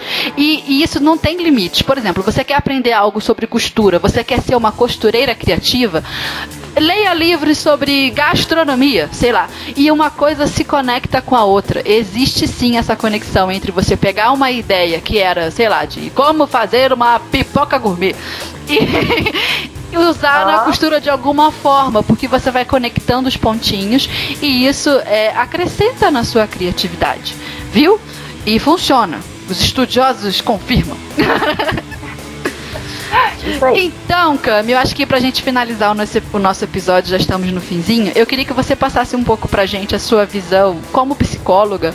É, qual seria a sua recomendação? O que a gente tem que fazer nesse momento, assim, para ter aquela força emocional, aquela estrutura para passar por uma situação dessa? Eu acho que é, tocar um pouco nesse assunto no desfecho do nosso episódio vai ser muito legal. Nós já rimos, descontraímos e eu queria falar um pouco disso é, como que a gente se fortalece nesse momento? Que sentimentos a gente deve nutrir dentro da gente? Acho que essa era a minha pergunta.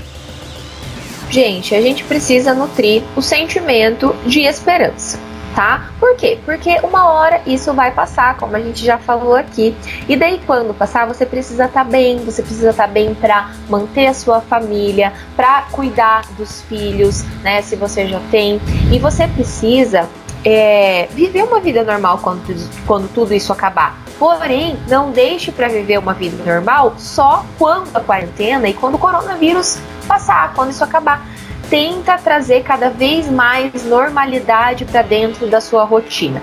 Qual era a sua rotina antes disso tudo começar? Ah, você acordava, é, fazia um café, daí você tinha que ajudar, às vezes, um, um filho se trocar para colocar uma roupa na escola, depois você já ia costurar, ia entrar em contato com alguma cliente. Essa era a sua rotina. Tá, agora os filhos não estão indo mais para a escola, mas como você pode adaptar para que as coisas fiquem mais normais? né? Então, a organização nesse momento ela é muito importante, Fer. Você organizar uhum. o seu dia. Bom, amanhã eu quero organizar o meu ateliê. Eu preciso de uma tarde para organizar.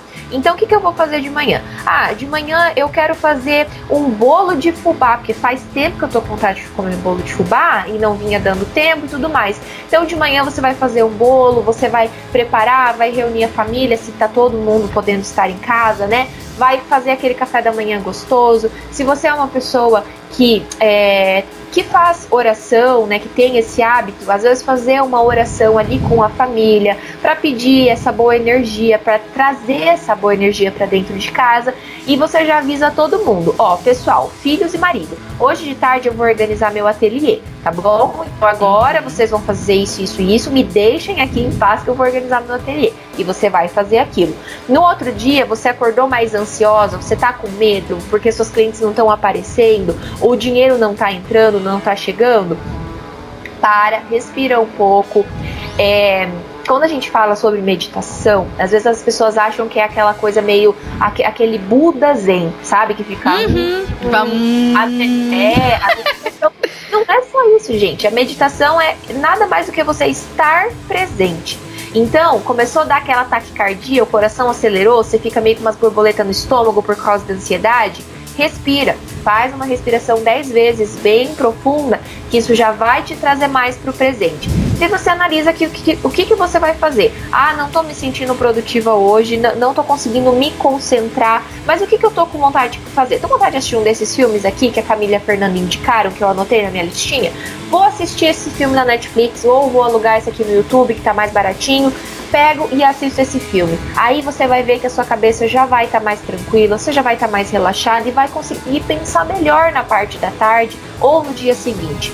Então, assim, manter um equilíbrio. Acho que essa é a minha fala principal manter um equilíbrio entre tudo, entre a informação sobre o coronavírus que você consome, entre a, a necessidade de ser produtiva e entre o entretenimento. Porque se você só buscar assistir filme e fazer coisas para se divertir, você vai chegar um momento que você vai se cobrar. Meu Deus, mas eu não tô produzindo nada, eu não tô fazendo nada que eu tô aqui me sentindo útil. Então, uhum. é, não adianta ser esse 8 ou 80. Mantenha esse equilíbrio, busque a informação na medida certa, porque é uma linha tênue entre a compulsão e a informação saudável. Então, uhum. manter esse equilíbrio eu acho que vai ajudar bastante. Ah, que coisa boa, excelentes dicas. Dá até uma calma ouvir você falar com essa vozinha docinha. Ai, você, você lembra do tom de voz da Camila quando você tiver meio assim, você pensa, ai, a Cami falou pra mim que eu tenho que fazer assim. Aí você pronto, já é melhor. então vamos ao momento zigue-zague de hoje, Camila, que agora que o negócio vai ficar feio. Três perguntas rápidas que você tem que me responder com a primeira ideia que aparecer na sua cabeça. Esse é o momento zigue-zague, o momento do desespero da convidada. Vamos lá. tá Nossa, bom, então vamos lá. Primeiro, se você só pudesse escolher um único tecido para usar pro resto da sua vida, qual seria? Tecido de algodão. Ah, não, tem que ser um tecido. Você tá roubando isso aí. Não, um tecido específico. Tá bom. Então eu vou mudar. Linho. Ai, gente, ah. só tô respondendo ah. errado. Mas tá bom, já falei. Não tem resposta errada. É só a resposta do desespero. No inverno a gente não consegue um linho, mas tudo bem. Eu pois é, linho. difícil, né? Linho é um dos meus tecidos preferidos, então foi por isso que eu falei ele por primeiro. Linha é muito chique e é respirável, é ótimo. É, tá. Segundo, complete a frase. Você acreditaria na moda, mesmo que? Meu Deus. Rápido! Você acreditaria na moda mesmo que. Ai. mesmo que o mundo entrasse em guerra. Bem dramática a resposta. É, é, é, é, é, esse tipo de pergunta ele revela isso da convidada. É a primeira coisa que ela fala. Não, assim, na minha cabeça tem uma explicação, mas ok. Quer explicar? Aí assim a gente te conhece cada vez melhor. O link que eu fiz, na verdade, foi que assim, quando que a mulher entrou pro mercado de trabalho? Foi na Segunda Guerra Mundial. Né, quando. Oh, uhum. é, ai meu Deus, agora fugiu. Não lembro se foi na primeira ou na segunda. Mas enfim, foi numa das guerras mundiais. Os homens foram pra guerra foram lá para o combate, mas alguém tinha que manter a indústria produzindo. É, inclusive a produção de armas para a guerra. Foi aí que a mulher foi para o mercado. E trazer a mulher para o mercado de trabalho foi o que fez nós mulheres poder usar blazer e calça, porque então a mulher só usava vestido e saia. Então foi meio que esse link que eu fiz, sabe? Então por isso que eu acreditaria na moda mesmo que o mundo entrasse em guerra. Entendi. Uma resposta de repertório histórico, querido. Está pensando o quê? Nossas convidadas aqui, elas sabem das coisas. Número 3. Vambora, rápido. Qual foi a maior quebra de paradigmas sobre o universo da costura e do trabalho das costureiras que te ocorreu depois que você começou a atuar na Maximus Tecidos? A maior quebra de paradigma foi a questão da desvalorização do trabalho. Porque eu, porque assim, eu como. Ah, já vai eu explicar, né? Eu sei que tinha que ser rápido. Mas eu, eu dei a resposta, agora a minha explicação.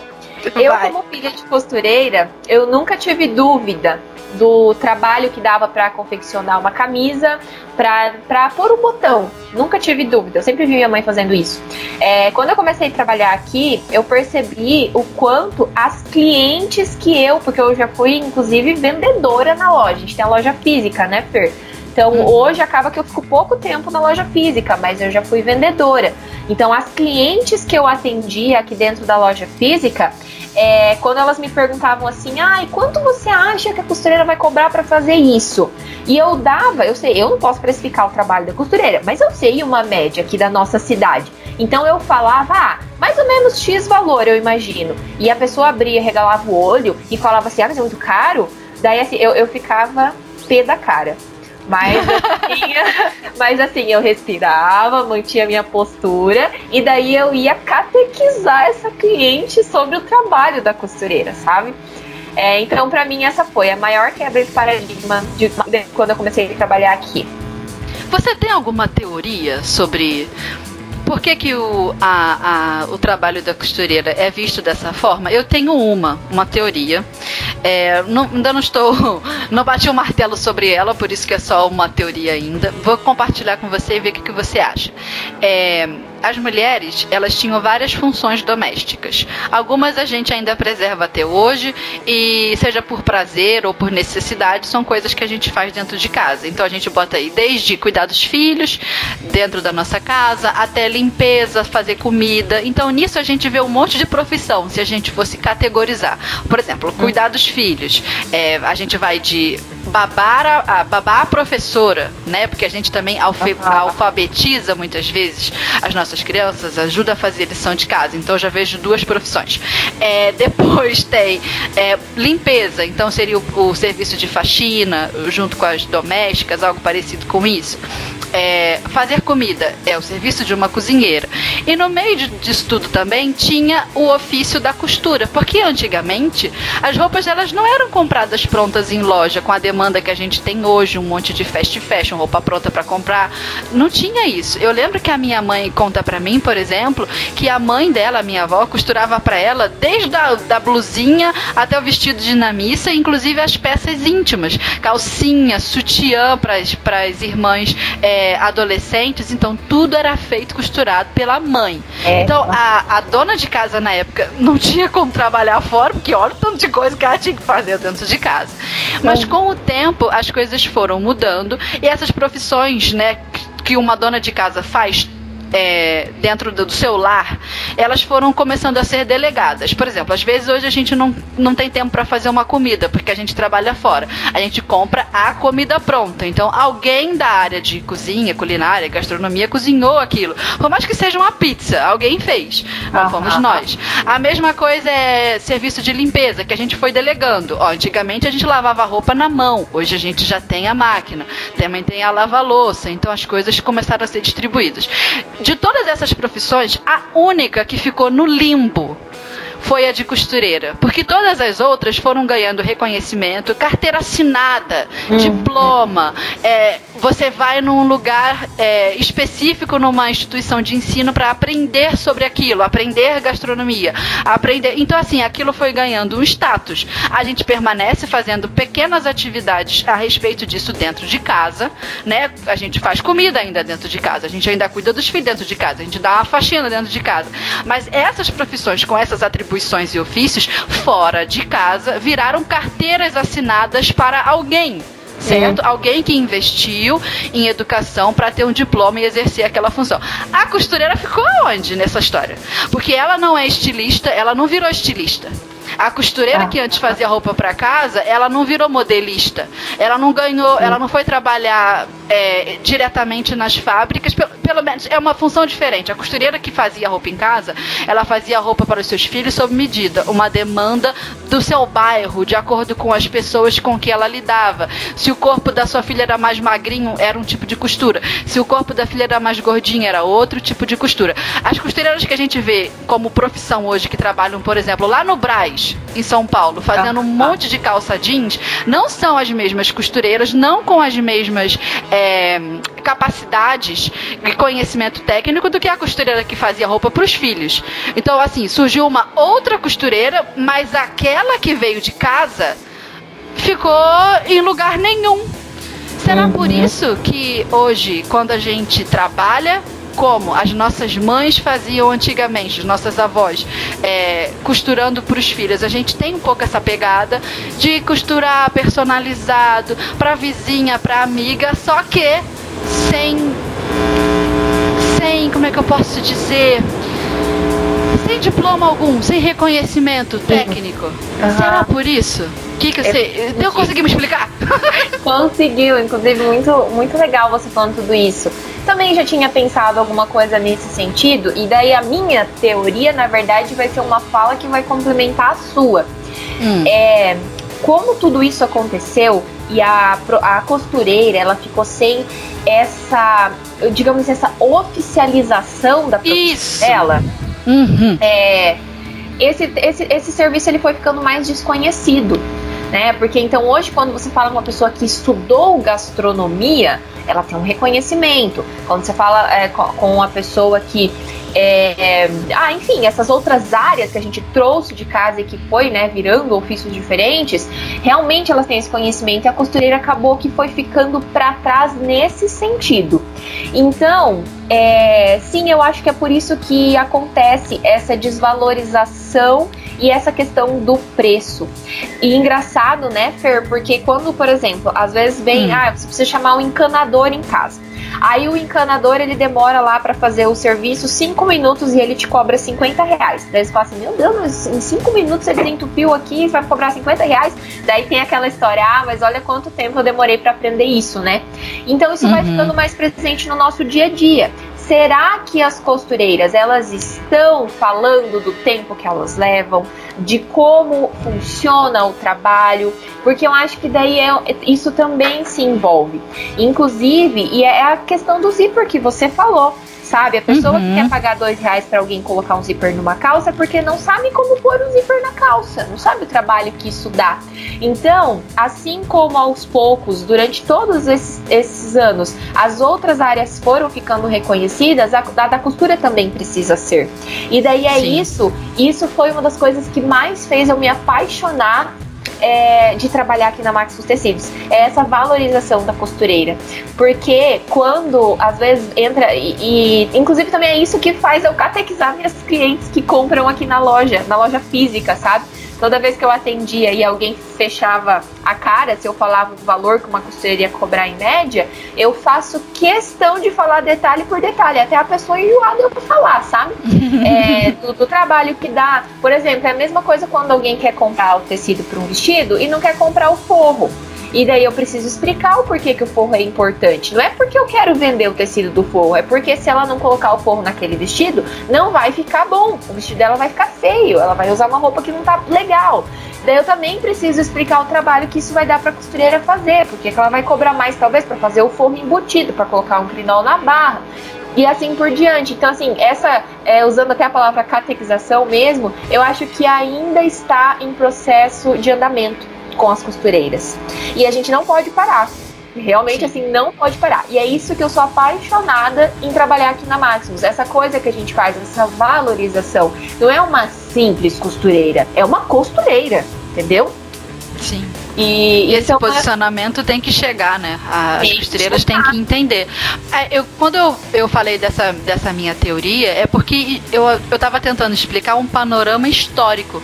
A coisa foi se desenrolando, foi acontecendo, e de repente a gente hoje olha e pensa assim, gente, mas por que a costureira é tão desvalorizada? Não. Aí eu fui tentando fazer a linha do tempo de trás para frente, né? Uhum. Como, Aí eu, e eu cheguei a, essa, a esse pensamento, inclusive costureira, ouvinte, você que está aí é, assistindo a Rádio da Costureira, se você tiver uma opinião para complementar essa teoria, você coloca aqui nos comentários, porque eu também quero ouvir a sua, a sua opinião, a sua experiência. É. Porque eu fiquei com essa impressão, será que foi por isso, menina? A coisa foi desenrolando assim, sabe? O trem da vida. Foi que nem o Zeca Pagodinho, deixa a vida me levar, a vida leva eu. aí eu tive essa impressão. Então, assim, vamos fazer uma pesquisa agora, uma amostragem a respeito do que dessa teoria. Se você que é costureira está ouvindo a gente, dê a sua opinião. Que aí a gente vai juntar todos os nossos pensamentos. Várias cabeças pensam mais que uma, que duas, que três. E aí a gente talvez entenda um pouco por que, que o cenário é esse. E é igual a Camila falou agora cabe a gente é, se posicionar para mudar, porque para as outras profissões, meu bem, já aconteceu. É. Falta a nossa. E é aquilo, não é estilista, não é modelista, isso são outras áreas. Eu sou é costureira. É, né? E isso mesmo. tem que ser valorizado. Mas, eu entendi super o seu panorama histórico, inclusive eu concordo com 100% do que você falou. Será que foi por isso? Ah, foi uma explicação muito boa. Eu acho que é bem isso mesmo. E agora a mudança de cenário cabe a nós, a nós que somos dessa comunidade, né? Eu gosto de chamar de comunidade, sabe? Porque é uma coisa que tá todo mundo ali envolvida. Cabe a gente mudar esse cenário. E eu gosto Sim. de fazer a minha parte. Se vem alguém no Instagram às vezes me, me pedir indicação é, de costureira e tudo mais, eu sempre. Às vezes, eu sei que eu precisaria perguntar, sabe? Mas eu sempre pergunto pra pessoa: o que, que você quer mandar fazer? Né? Porque também tem costureiras, pelo menos aqui na minha cidade, em Toledo, tem costureiras que só trabalham com moda extra. Se eu indicar uhum. ela pra uma pessoa que quer fazer um blazer, ela não vai fazer. Né? Então eu tenho assim esse cuidado também e ali eu já tento meio que dar uma valorizada para a pessoa, sabe? E daí claro que eu indico sempre costureiras que são de minha confiança, mas eu falo, ó, fala com essa daqui, ela é muito boa, eu já fiz roupa com ela, que, você vai gostar do acabamento. Eu uso essas palavras, acabamento sabe? Porque uhum. às vezes a uhum. pessoa ela nem sabe o que, que, é isso. Pra gente é uma fala muito comum, isso está envolvido no nosso dia a dia. Mas uma pessoa que não entende nada de costura, que, que às vezes está até mandando fazer uma roupa pela primeira vez, nem sabe o que, que significa um bom acabamento.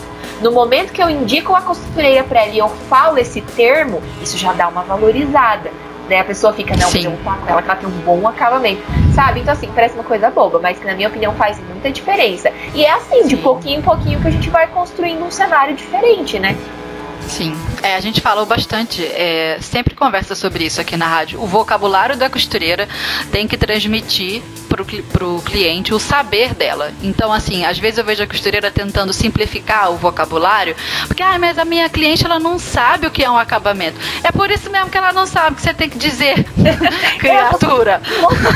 o que, que é. É, e às vezes eu, eu vejo a costureira falando assim, não, é que eu vou fazer uma costurinha porque é para ficar mais acessível para o entendimento do, do, cliente. Não, você fala, eu vou fazer um pesponto aqui, por isso, por isso. E costura, é claro que a cliente não vai saber. Ela fala, que raio de pesponto é esse? Mas é justamente por ela não entender, mas saber que você sabe do que você está falando, que ela fala, oh, minha costureira não sabe das coisas, ela usa umas palavras difíceis. é assim que vai acontecendo. Tem que, ser, tem que usar um vocabulário que transmita autoridade. Isso. Então não poupe suas palavras. Saia falando um monte de palavra bonita. Se a, costura, se a cliente perguntar, mas o que, que isso significa? Aí você dá uma aula para ela. Vai ser ótimo. então, Cami, agora sim vamos ao arremate do episódio de hoje. Don't show up, don't come out, don't start caring about me now. Walk away. E nesse arremate de hoje eu quero propor às costureiras uma reflexão. Para você, para nós, para que a gente use esse momento de pausa como um momento de mudança, de ajuste na rota. Sabe quando o barco da gente ele tá pegando um rumo que não era exatamente o que a gente queria? A gente percebe assim, a gente se dá um pouco de conta, mas para solucionar aquilo não tem jeito. É só parando tudo e analisando onde nós estamos, onde que aquilo começou e principalmente para onde que a gente quer ir. Então, é assim que a gente consegue retraçar o nosso destino. É exatamente num momento como esse que a gente tem essa oportunidade. Você aí, então, por exemplo, já se perguntou por que, que você faz as coisas que você faz? Por que, que você é costureira? Olha, você já pensou sobre isso? Você se sente absolutamente responsável pela vida que você tem hoje? Ou você acha que você chegou aí até onde você chegou, seja isso bom ou ruim, por força das circunstâncias, por exemplo? Será mesmo? E se você quiser chegar em um outro lugar, se você quiser ter outras conquistas, se você quiser viver uma outra vida, será que dá tempo ainda? E se for bom? E se for ruim? Mas e se for ótimo? Que atitudes você, costureira, precisa tomar para alcançar esse objetivo? Como você pode ver, o que eu estou propondo aqui é que você reflita muito mais nas perguntas do que necessariamente encontre aí as respostas, a solução para esses questionamentos. Isso aí você vai vendo depois, você vai descobrindo com a vida. É como se fosse um jogo de cartas. A gente não tem todas as cartas abertas na nossa mão. Algumas estão fechadas ainda, viradas para baixo na mesa. Mas a gente vai descobrindo isso conforme o jogo avança. Então dedique-se a refletir sobre isso. Talvez a quarentena seja muito boa para isso. Talvez seja também uma oportunidade para a gente ficar um tempo sem fazer nada. Olha que legal. E possa parar, refletir, pensar. Depois a gente se encontra, olha ali frente a frente essas perguntas e a gente consiga aí definir uma nova rota pra gente, tá? Eu quero que você reflita sobre isso. Para pra pensar um pouquinho. Será que você quer o que realmente você tem agora? Para onde você quer ir? É lá que você quer chegar? É fundamental para a gente que a gente consiga entender todas essas questões para que a gente seja protagonista aí da nossa história. Então pense sobre isso, costureira, e eu quero agradecer muito a presença da Camila aqui com a gente. Muito obrigada. Eu que agradeço, Fer, eu que agradeço, costureiras queridas, ouvintes. Adorei ter participado. Vamos agendar outros Vamos hum, falar aqui hum. bastante sobre tecido mais pra frente, né, Fer? É, mas é isso, gente. É uma época que ninguém esperava que tudo isso ia acontecer. Ah, sim, o sentimento de incerteza, de medo, de ansiedade, ele vai aparecer em alguns momentos, mas não deixem isso ser o suficiente para acabar com o dia de vocês ou com a semana, com o clima entre família. Tente tirar é, a melhor coisa de tudo que está acontecendo e manter o equilíbrio. É isso aí. Ah, que bom. Cami, deixa os seus contatos pra gente, porque agora a gente quer te encontrar, a gente quer saber da sua vida, olhar o seu Instagram, e como é que a gente te encontra nessa internet. Vamos lá, eu vou deixar então dois contatos. O meu Instagram é Caminishida, Kami Nishida com C, tá bom? Bem facinho. E é, o meu, o nosso canal no YouTube, é a Maximus tem lá, Maximus Tecidos, nosso canal no YouTube. Eu tenho uma playlist que se chama Dicionário de Tecidos. Se você clicar nesse dicionário de tecidos, só vai ter vídeo meu lá e tem vídeo falando sobre vários tecidos diferentes. Eu até brinco, Fer, que com o tempo os vídeos foram se tornando aulas, né? Porque antes os vídeos tinham 8 minutos, 10 minutos, o último deu 25 minutos. o dia aí, meu Deus. É, mas assim, é realmente para quem gosta do assunto, porque para você assistir um vídeo por 25 minutos, né, você tem que estar interessada naquilo. É, eu falo bastante sobre a parte histórica, a funcionalidade, é bem ilustrado com fotos e é bem gostoso de assistir. Então, se quiser aproveitar esse tempinho aí também para aprender um pouco mais sobre isso, vale a pena. Então, é meu Instagram é Caminishida e no YouTube eu tô no canal da Maximus Tecidos. É isso aí. Um beijo a cada uma das costureiras. Força aí, continue em casa lavando as mãozinhas que vai dar tudo certo. Um beijo e até o próximo episódio. Um beijo, gente. Tchau, tchau. Don't come out. Don't start caring about me now.